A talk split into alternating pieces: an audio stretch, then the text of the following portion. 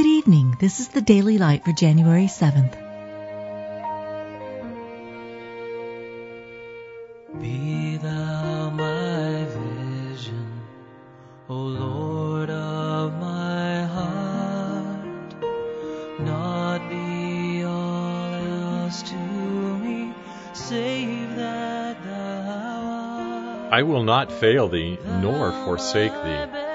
There failed not aught of any good thing which the Lord had spoken unto the house of Israel. All came to pass. God is not a man that he should lie, neither the Son of Man that he should repent. Hath he said, and shall he not do it? Or hath he spoken, and shall he not make it good? The Lord thy God, he is God, the faithful God, which keepeth covenant and mercy with them that love him. He will ever be mindful of his covenant. Can a woman forget her sucking child, that she should not have compassion on the son of her womb?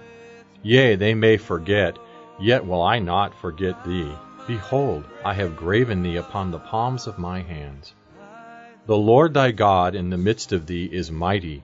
He will save. He will rejoice over thee with joy.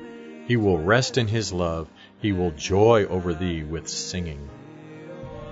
You've just been listening to the Daily Light, a daily morning and evening devotional of Scripture compiled by Samuel Bagster and published in 1825.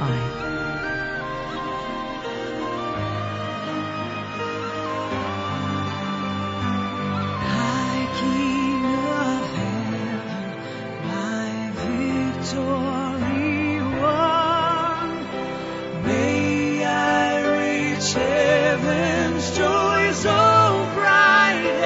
sun.